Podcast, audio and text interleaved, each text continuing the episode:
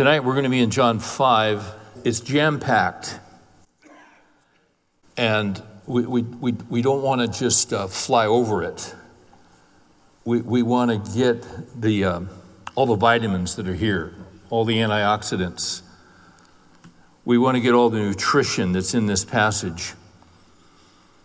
But, but, but before we dive into to John 5, um, verses 16, 17, and in all honesty, I'm going to try to get to 24, I think. Before we, before we dive in and before we zoom in, what I want to do is I want to zoom out. And it's been a couple of months since we've been in this. But in the opening section of John 5, he has healed a man who has been paralyzed for 38 years. And you would think everybody would be rejoicing and everyone would be thrilled and everyone would be happy. And certainly the man who was healed was thrilled and happy and pleased. But there was a group of religious bureaucrats called the Pharisees. And there was another group that were kind of their opposite called the Sadducees. And these guys didn't get along, and they were the like two political parties but the Pharisees were the, um, they were all about the law. And actually, not necessarily, they said they were followers of Moses, the Old Testament law. But what they had done was that they had added additional regulations to the law of God that God did not have in the Old Testament. And they love those bureaucratic regulations. These guys are all a bunch of little Faucis and they just loved they just loved to come up with rules. And they just loved the power. And they loved the press conferences. And they loved the attention. And they were the elite and they were above it all. And they'd make rules for everybody else but it didn't apply to them. They were not the hoi polloi. They were not the people. They were above it all. Jesus was ruthless with these guys he absolutely was ruthless. He took them on, he hung them out to dry, he confronted them, he humiliated them, he knew their hearts. I mean, he was combative. And the reason he was so combative is that they were evil. They were of their father, the devil. So, what happens in John 5 is that they got very upset with Jesus because he had healed this man and he had healed him on the Sabbath. Well, what's wrong with that? Well, they'd come up with some bureaucratic law from the CDC or the CPC, the Central Pharisaical Committee, whatever it was. You know, just random. Some guy, bureaucrat, big pension, uh, no accountability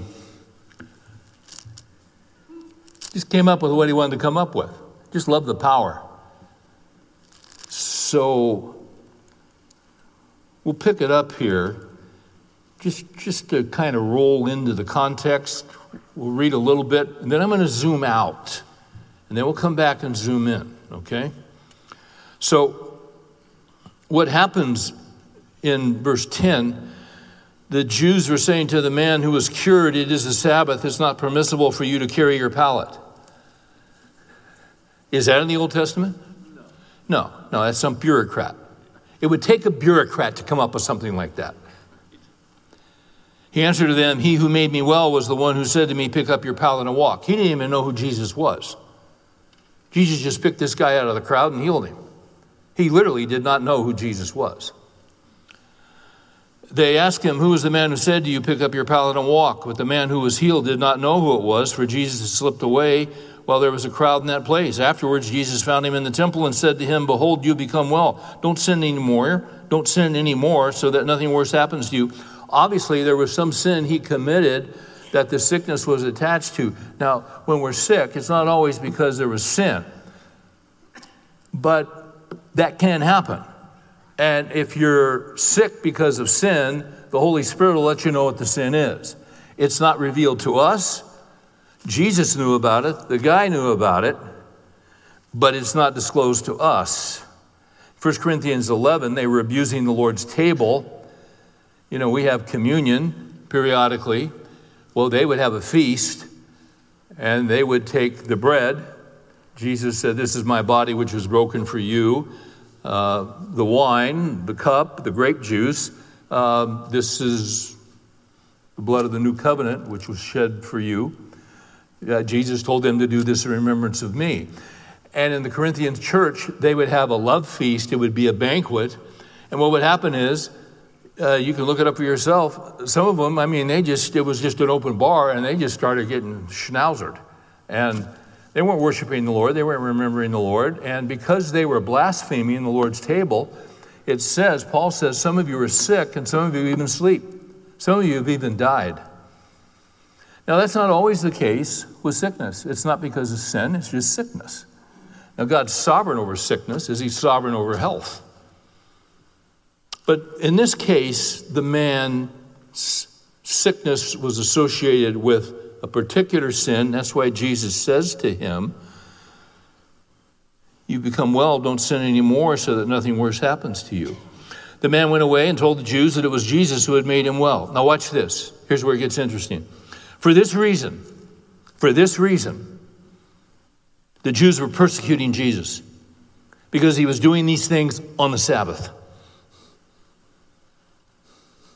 He was busting up their bureaucracy, and they didn't like it. But he answered them and said, My father is working until now, and I myself am working. Now, we'll come back to that in a minute, but basically what he's saying is, uh, by that statement, he is claiming to be God. Because you see, God is not subject to the Sabbath, God made the Sabbath. And it's okay for his father to be working, and it's okay to, for him to be working because he's the Son of God and the same essence of God. They understand completely what he was saying, and you can see it in the next verse, verse 18. For this reason, because of what he just said, therefore the Jews were seeking all the more to kill him because he was not only breaking the Sabbath, but also calling God his own Father, making himself equal to God. So we'll zoom into this in a minute. Five essential claims that Jesus is God, that he makes. But before we do that, I want to zoom out. So uh, let me try to give you some clarity with an outline.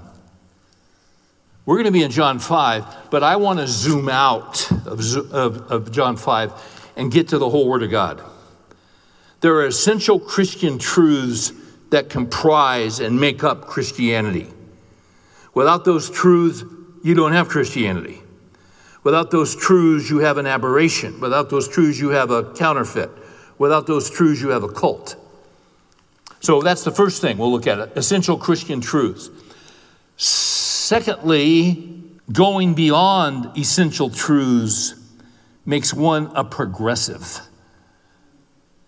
There are a group of Christians who identify themselves as progressive Christians.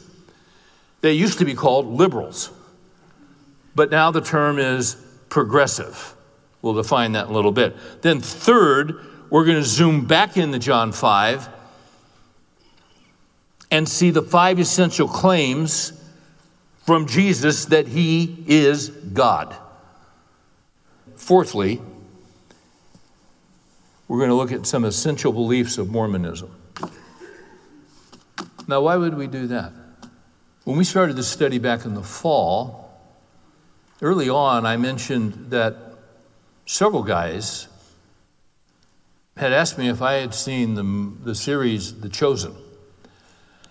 I said I hadn't. So we watched it and have enjoyed it very much. And uh, it's, it's been funded by people, you know, who, who want to get the gospel message out. And I think, I think they call it crowdfunding.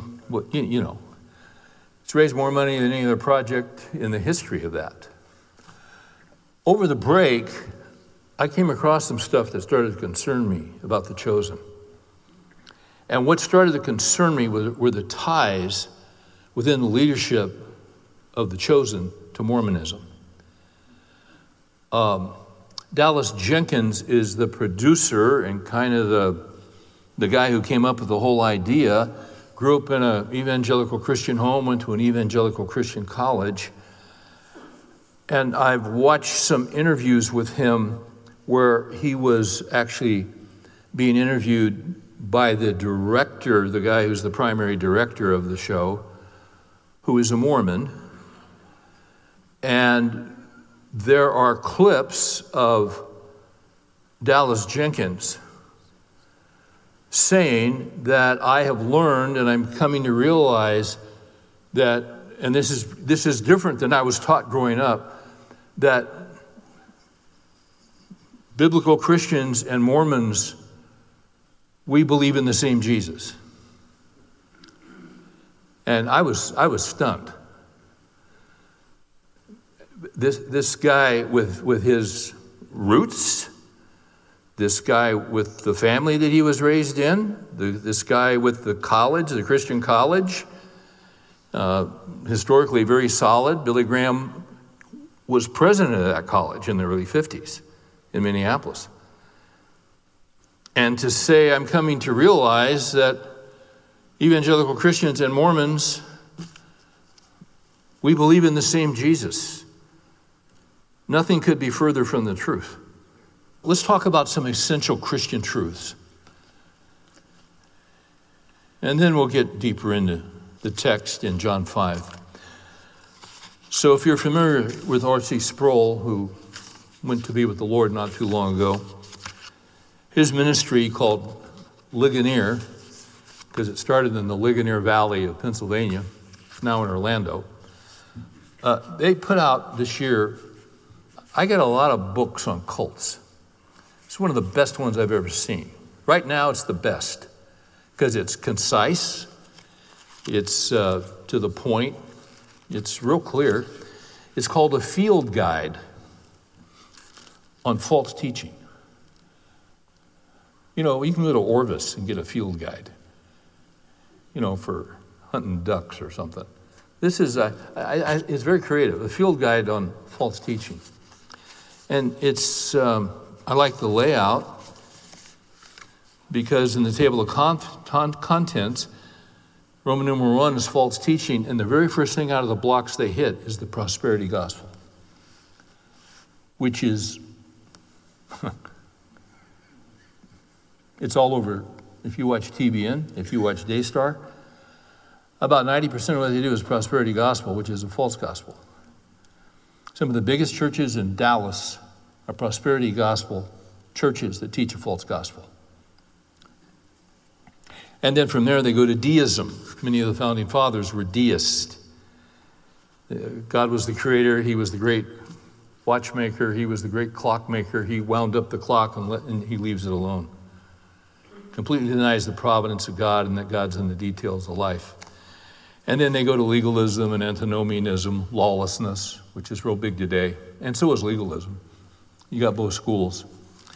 And then they go to the cults Mormonism, Christian Science, Jehovah's Witnesses, down to Buddhism, Hinduism, Islam, New Age spirituality, atheism, and secularism. It's real concise, real tight. Um, they have an opening section, Essential Christian Truths.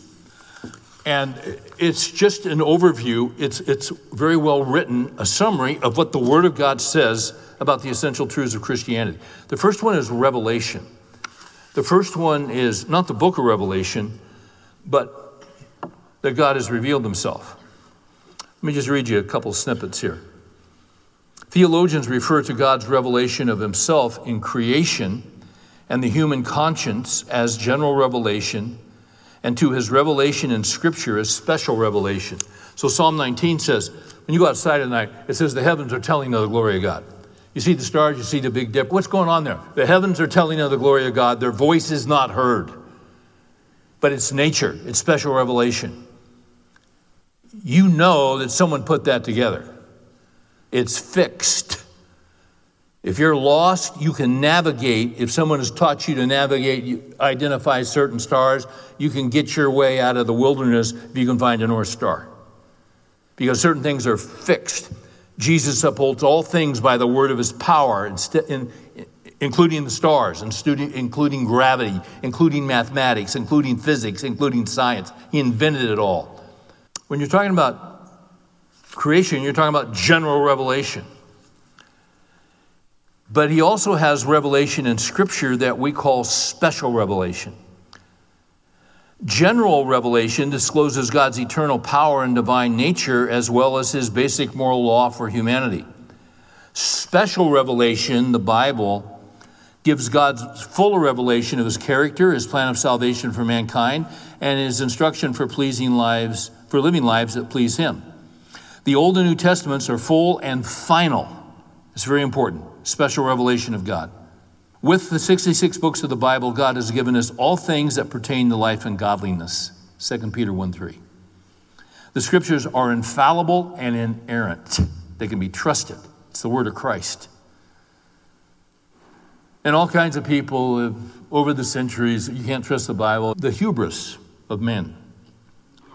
The hubris of men to think they know things that they know nothing about. Now, they can you can study science and you can learn a lot.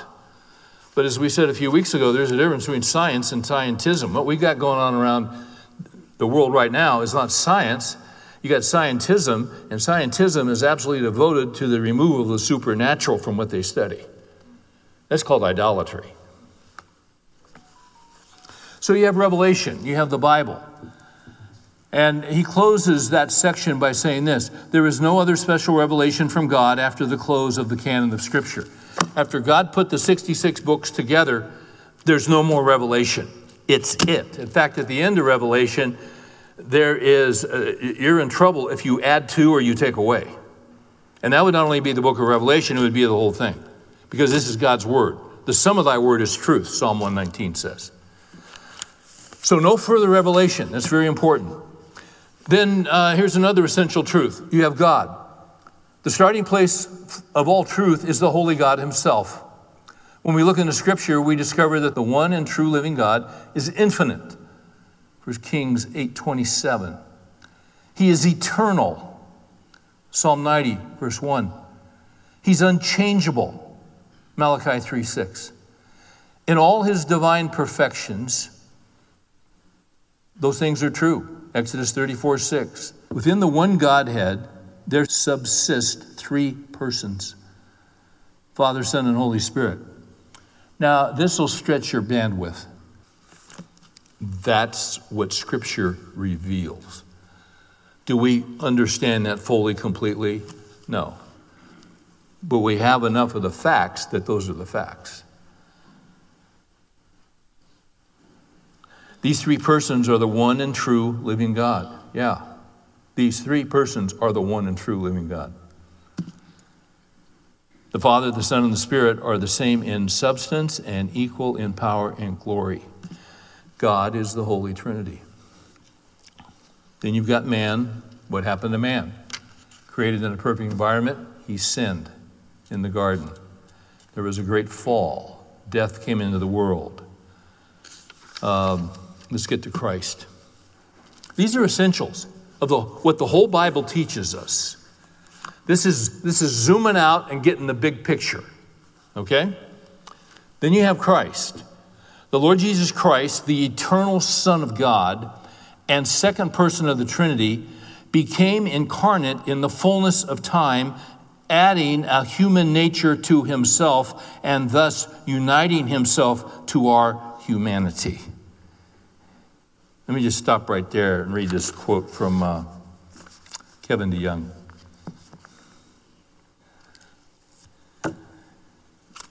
Pastor out of Charlotte, great thinker. He, he's, he says the danger in closely following the news and frequently commenting on the news is that we start to believe that the headlines give us the most important information. That's absolutely true. He says the only truly way, the only truly Christian way to understand the news of today is to understand it in light of the news from 2,000 years ago. Fear not, the angel said, for behold, I bring you good news of great joy that will be for all the people. Luke 2:10. And what was the good news of great joy? It was about a seeming irrelevance. Another baby in a nothing town born to two nobodies.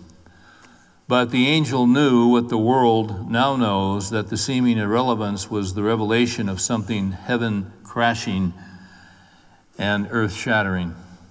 For unto you is born this day in the city of David a Savior who is Christ the Lord. And then he writes, The lion of Judah was ready to roar, even if at first it sounded strangely like a baby crying. That's a great paradox. Yeah. Then he goes on and says this The biggest news of 2021 is not inflation, Omicron, or Adele's new album. The biggest news is not Joe Biden, Joe Manchin, or Joe Rogan. The biggest news is not what Harry and Meghan said to Oprah or what happened at the Capitol on January 6th. The biggest news of this past year is that Jesus is still Lord. The tomb is still empty and Christ is still coming again. The snake crusher has arrived. Genesis 3:15. The star of Jacob has shone, Numbers 24 17. The stump of Jesse has bloomed, Isaiah 11 1. The sun of righteousness has risen with healing in its wings, Malachi 4 2. The one whom Simeon blessed and Anna longed to see can finally be seen. Born of a virgin in the armpit of the Roman Empire, the little child who's coming forth was from of old, from ancient days, is King of Kings and our Prince of Peace. The world is not the same, the news is not the same, and Christians, by God's grace, are not the same either. Why? Because of essential Christian truths. Speaking of Jesus, Jesus is truly God and truly man and one person forever. Jesus is the only mediator between God and man. That's why you don't pray to Mary. There's one mediator between God and man, the man Christ Jesus. There's no need to, you know, why would you pray to Mary? She can't help you, she can't do anything. Jesus laid down his life as an atoning sacrifice for his sheep. And in his death, Jesus propitiated, big word which means satisfaction, and turned away the wrath of God by taking the punishment for the sins of his people. Jesus rose from the dead on the third day. He ascended to heaven where he is seated at the right hand of the majesty on high. Yeah, he's seated at the right hand and he lives forever to make intercession for us. Uh, these are uh, essential Christian truths. And, and then, of course, we have salvation. Salvation is by grace alone, through faith alone, in Christ alone, to the glory of God alone. God chose a people for himself and his Son before the foundation of the world. The Son lived and died to atone for the sins of those whom God has chosen. The salvation that Christ accomplished by his death and resurrection is applied to his people by the Holy Spirit of God, the third person of the Godhead. The Holy Spirit regenerates those for whom Christ died, bringing them from death to life. All those who are born again by the Spirit of God come to trust in Christ and are united to him by faith alone. When a sinner is united to Christ by faith, he is justified, set apart, and adopted as a child of God. Everyone who is united to Christ will be glorified when he dies or when Christ comes again on the last day. That's an essential Christian truth. It's all in the Bible. Okay? It's important that we know that. And it's important that we know that because we have a growing number of people who like to call themselves not Christians. They certainly don't want to call themselves conservative Christians. They want to call themselves progressive Christians. And the, the second point I want to make here tonight is that going beyond essential truths makes one a progressive. I, uh, over the break, came across uh, John Piper does a thing in his ministry where people email questions in. And so the question was Dear Pastor John, thanks for your podcast. I have a colleague who would define himself as a progressive Christian. He believes homo- homosexual practice is holy, and people engaged in such acts are qualified to be leaders in the church. He also believes the Old Testament is completely metaphorical and cannot be trusted in any historical way. I believe both beliefs fly against what the Bible teaches and teaches about itself. My question is this, and it's a good question Can you contradict the Bible at these levels and still be considered a Christian? You probably know people that view themselves as Christian yet hold these kinds of things. Can you contradict the Bible at these levels and still be considered a Christian? I know it's impossible to have an infallible understanding of the whole Bible and that we will err in many ways. I know that I do, but also, isn't there a line that cannot and must not be crossed? How progressively Christian can a real Christian get? Great question. And Piper replies this. He said, Let's take the word progressive. You guys still with me? Good. Okay. This is good stuff. Let's take the word progressive. The reason this word has come to refer to people and views that go beyond what has historically been considered true to the Bible is not because the idea of progress is bad in itself. All of us want to see progress towards truth and goodness and beauty. And the reason the word progressive has taken on the meaning it has is because it has come to imply a progress away from the truth and towards error, progress away from biblical holiness towards immorality. And here's a really interesting and I think significant thing namely, that the idea of progressiveness is in the Bible.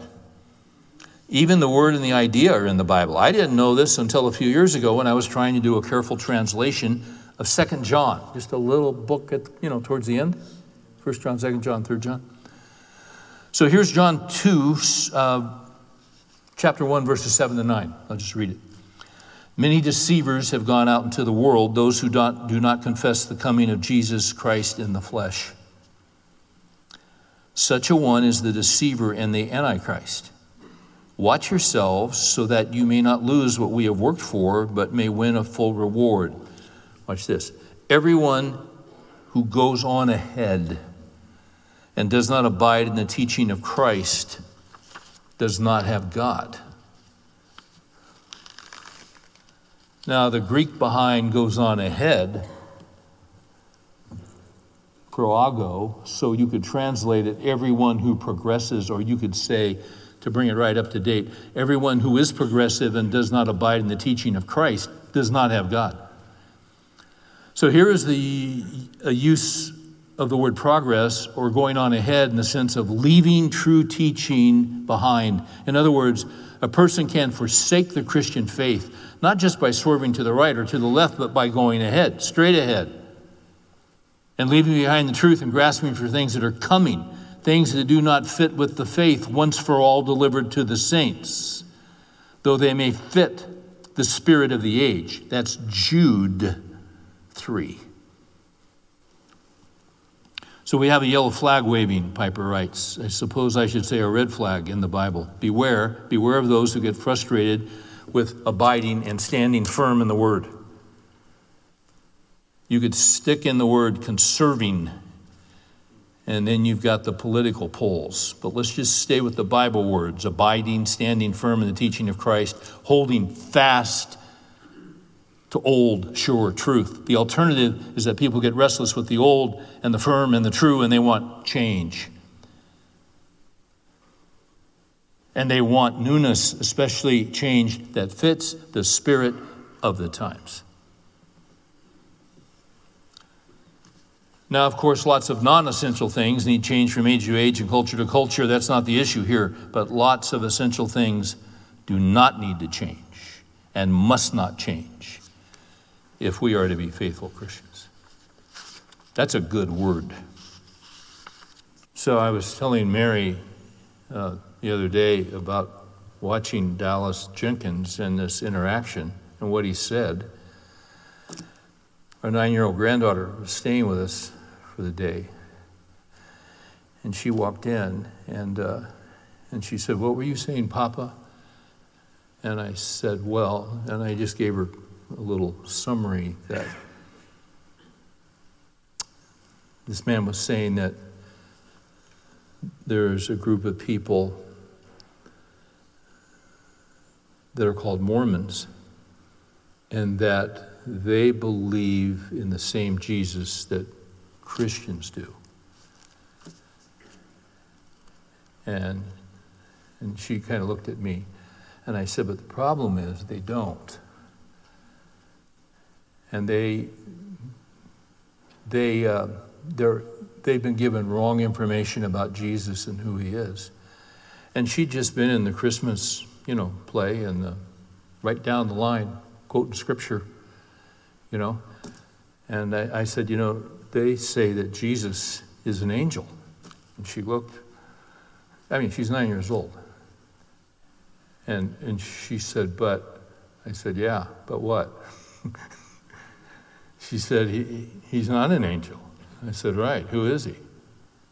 Well, he's God. That's right. Jesus is God. You see? That's an essential Christian truth. And you've got 40 year old millennial Christians who want to be progressive and go beyond it, as well as others. Now let's zoom in to John 5. Because I gave you all that background because what Jesus is going to say in John 5 is so incredibly relevant to where we are right now. It's so incredibly relevant to the leaders who have put together this series that has been really well done on the life of Jesus called The Chosen. But the problem is, they are telling the story, but they're not telling the doctrine.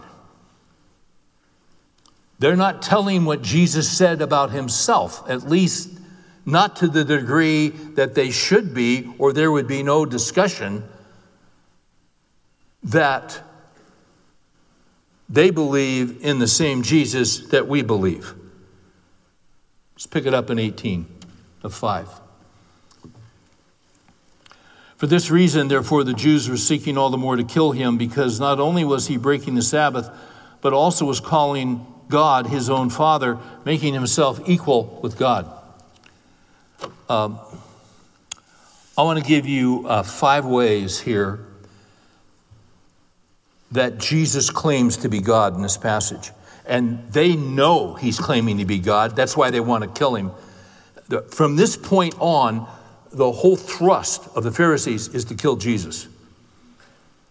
Because there is absolutely no doubt what he is saying, what he is claiming. And to them, it's utter blasphemy. I was working on these five things and I read a bunch of different commentators, and I'm just going to tell you the truth. I just took John MacArthur's outline because I couldn't improve on it. And I figured he spent 20 hours on it already. Why should I? It just, I'm just being honest with you. So if you read later his commentary, he said, Well, Farrar took that. Yeah, I did. I'm just letting you know right now. So here's, here's the five claims that Jesus made. Number one, Jesus is equal to God in his person. Jesus is equal to God in his person.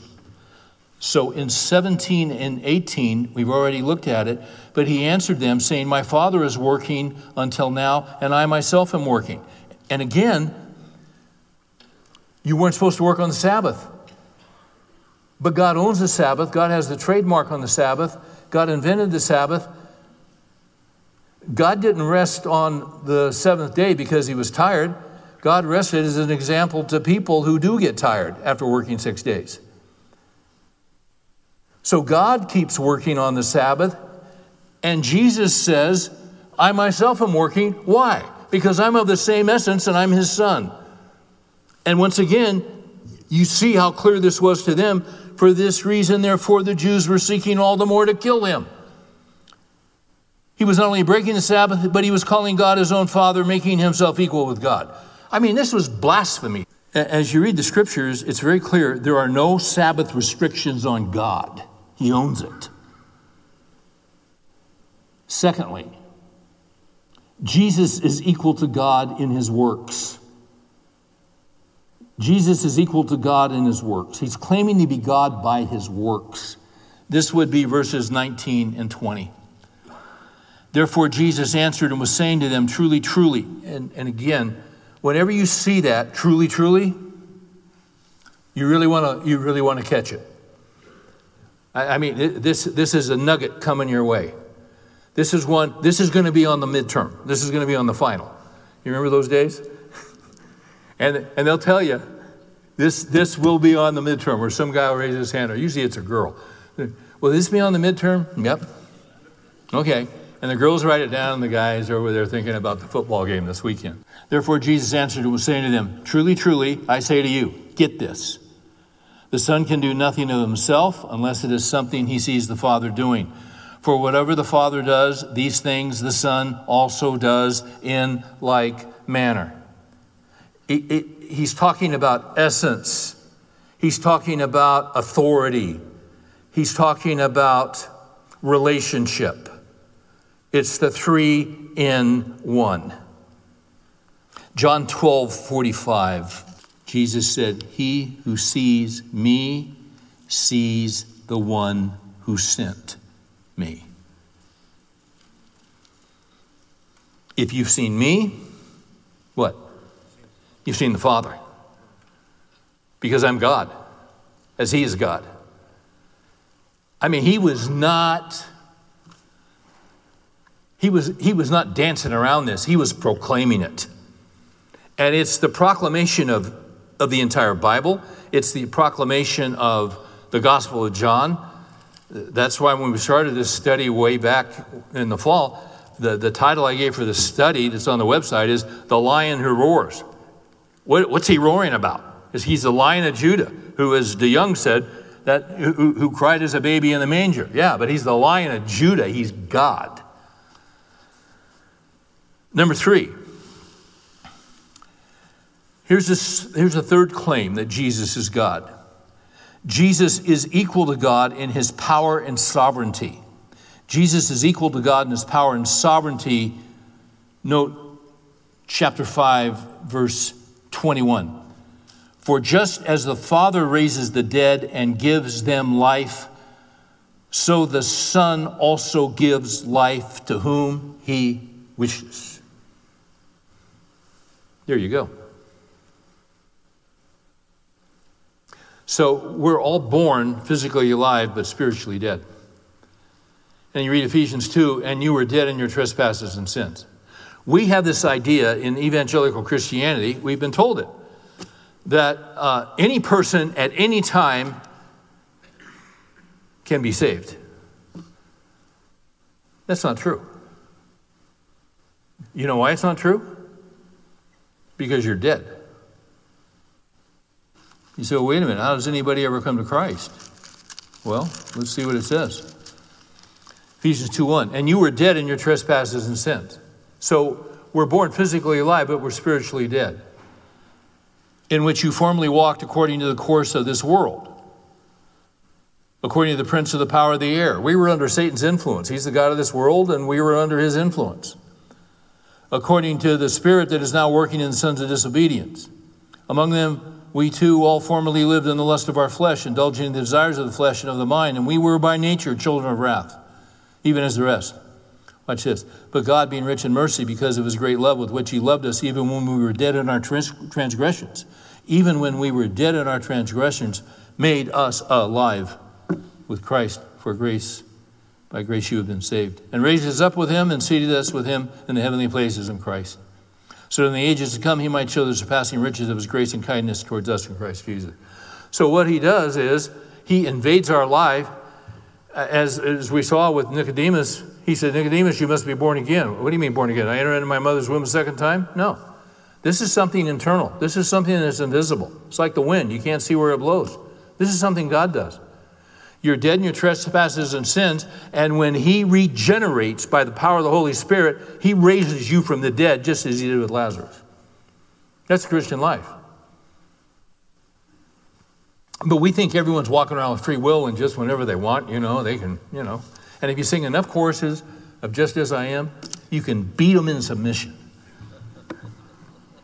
You know, we're going to sing this for the 73rd time. I mean, it's insane. I had a church, how many years ago was this? 35 years ago? And they wanted me to come out and do a conference And I said, Sure. And the guy said, Are you willing to give an invitation at the end of the service? Uh, uh, and I, I said, Yeah, sure. And uh, he said, Okay, because that's what we do here. I said, Fine. So at the end of the service, I preached and I said, I, I gave a, you know, if any of you have realized today that you have not ever called the name of the Lord, I just gave a very brief gospel presentation, maybe 90 seconds, summing it up. We're going to sing a hymn, and it's the custom here if you'd like to come forward and talk with someone. And uh, I sat down. And then the pastor got up and he pleaded. This is a Sunday night and cajoled and begged. I'm going to say, I don't want to exaggerate it, it was at least 20 minutes. I was raised in a church like that. And then they were very upset with me afterwards. You said you'd give an invitation. I said I did give an invitation. Did I not? Did you not hear the invitation? Yeah, but yeah, but not, that's not what we meant. I said, well, you should have you should have made it clear what you meant. But I gave an invitation. I didn't say this to the guy, but I said the difference is I believe only the Holy Spirit can draw him to Christ. You think that you can do it. And what you do is you wear them out. And a guy will just come forward because he's starving to death. and he needs to get some Oreos. I didn't say that. I'm thinking it. I thought, this is asinine. I mean, they were upset. They actually wrote to some other churches about me. Fine. No problem. Your issue is not with me, your issue is with the Lord. Your issue is with Ephesians 2. We declare the gospel, only Christ can bring them, only the Spirit of God. Unless the Father draws, no one can come to the Father.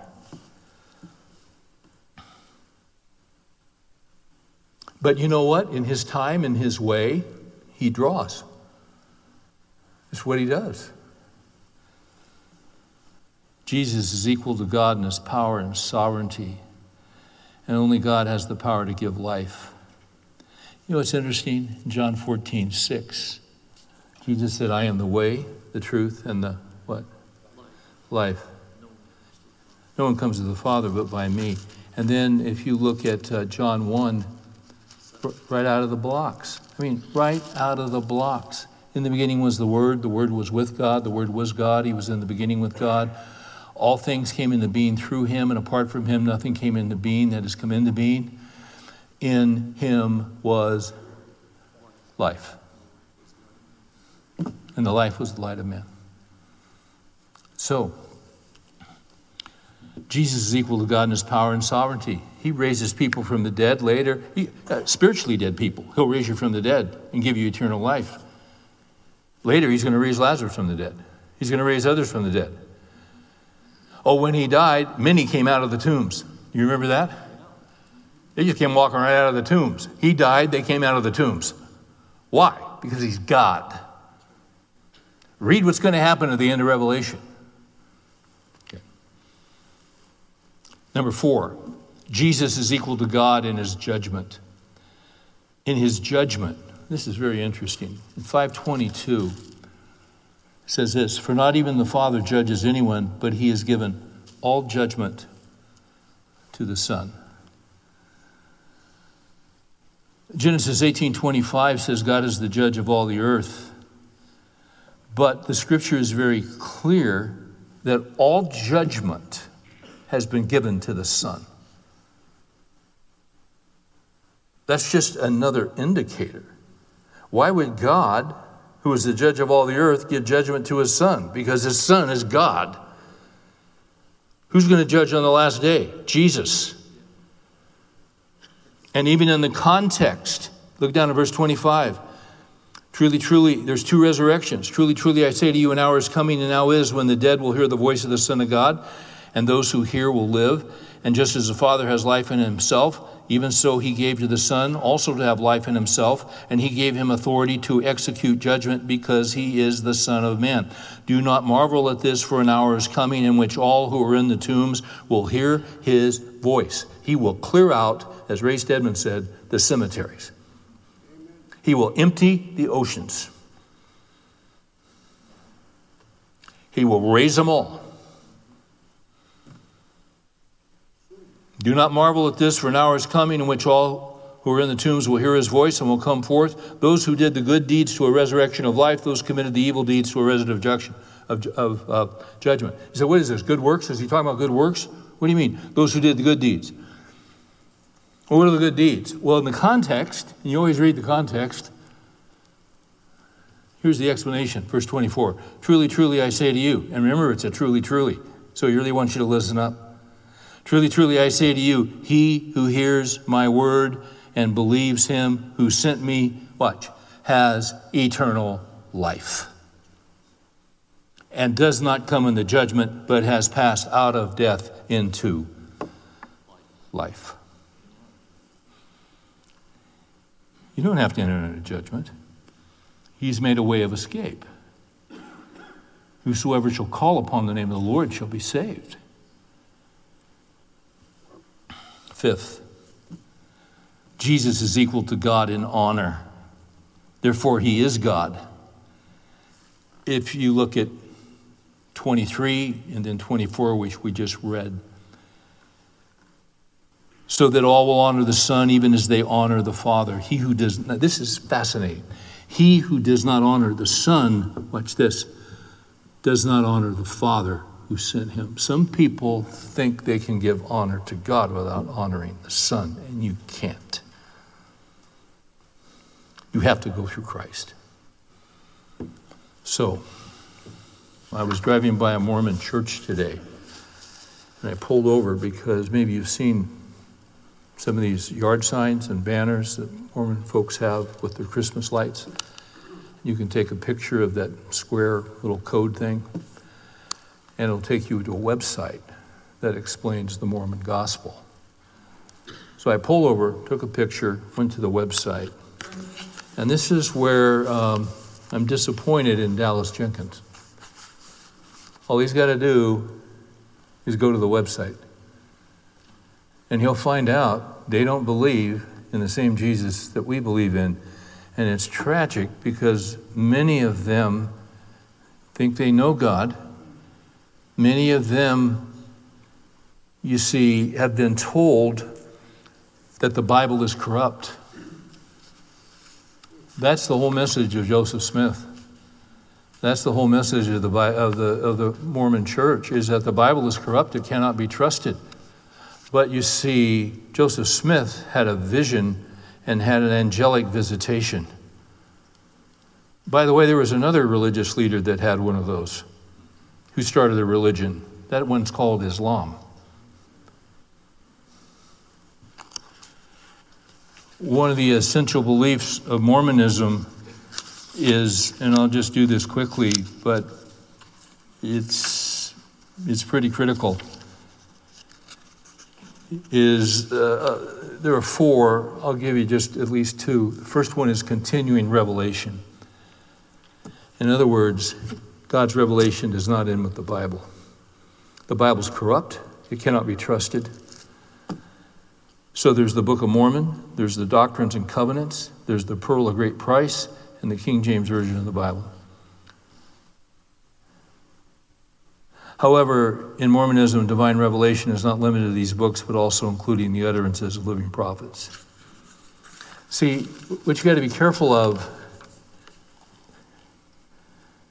You got to be careful of those who say the Bible is not sufficient. If you flip over to Galatians real quick, there is a warning given by Paul. I'm amazed that you are so quickly discerning him who called you by the grace of Christ for a different gospel, which is really not another, only there are some who are disturbing you and want to, watch this, distort the gospel of Christ. But even if we or an angel from heaven should preach to you a gospel contrary to what we have preached to you, let him be accursed. As we have said before, so I say again now if any man is preaching you a gospel contrary to what you received, he is to be accursed. We're not against Mormon people. We should love Mormon people because they have been deceived. They've been told the Bible cannot be trusted. They've also been told wrong things about Jesus and who he is. Um, one of the former leaders, Lorenzo Snow of the Mormon Church, said this about God. By the way, Jesus is not God. Jesus started out as a man. He said, As man now is, God once was. As God now is, man may be. Do you know that there are millions of gods in Mormonism? And every time a Mormon couple has a baby, there's another God. It's not even close to what the Bible says. Um, I, have had in the re- recent years interactions with some Mormon elders. Uh, they're, they're stand up guys. They, they kept their word. I mean, it was impressive. It was impressive. I'll give them credit. But if you understand grace, as God allowing you to do more good works so that you can get into heaven. That's not grace. That's not Bible grace. That's not Jesus grace.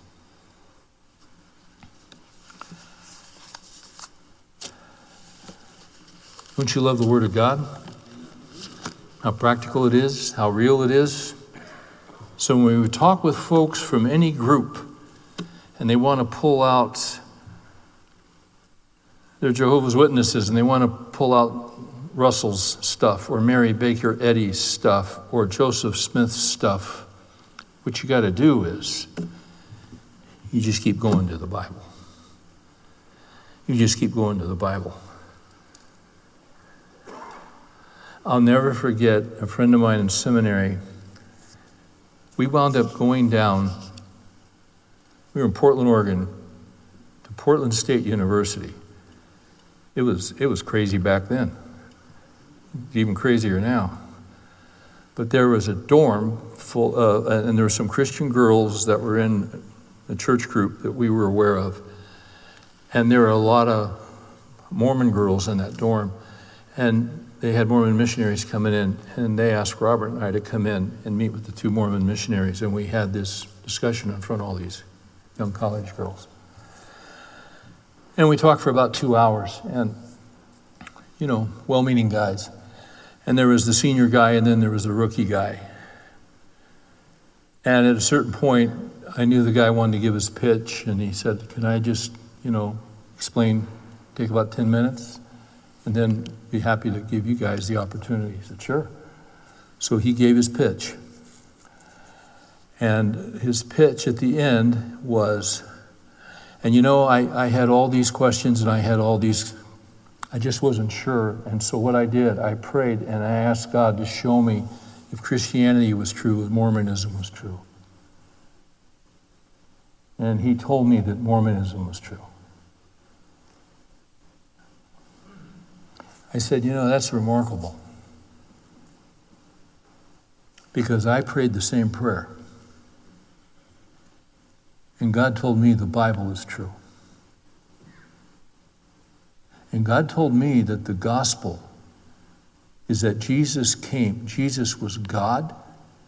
He laid aside his privileges. He came and took on human flesh. He lived without sin. He went to the cross. He took my sin. He took your sin. He took it on him. The wrath of God that should have come upon us, he paid for it. He died. He was buried. He rose on the third day. And He has paid for all my sin.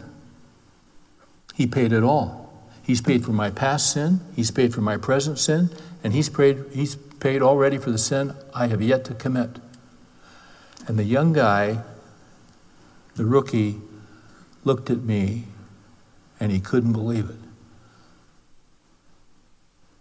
He said, I wish that were true. I said, It's true, man. That's the gospel. Let's pray. Thank you, Father, for your word. We don't want to be progressive, we want to be grounded in your word. We want it to be in us. We want to be in submission to it. We still struggle with sin, but we thank you that Jesus is a great Savior. We pray for those that we love that have been deceived. We pray that in your goodness and graciousness, you might work in their lives to open their eyes and draw them to the truth of Jesus Christ and his gospel. And we ask these things in the name of Jesus, who is God. Amen.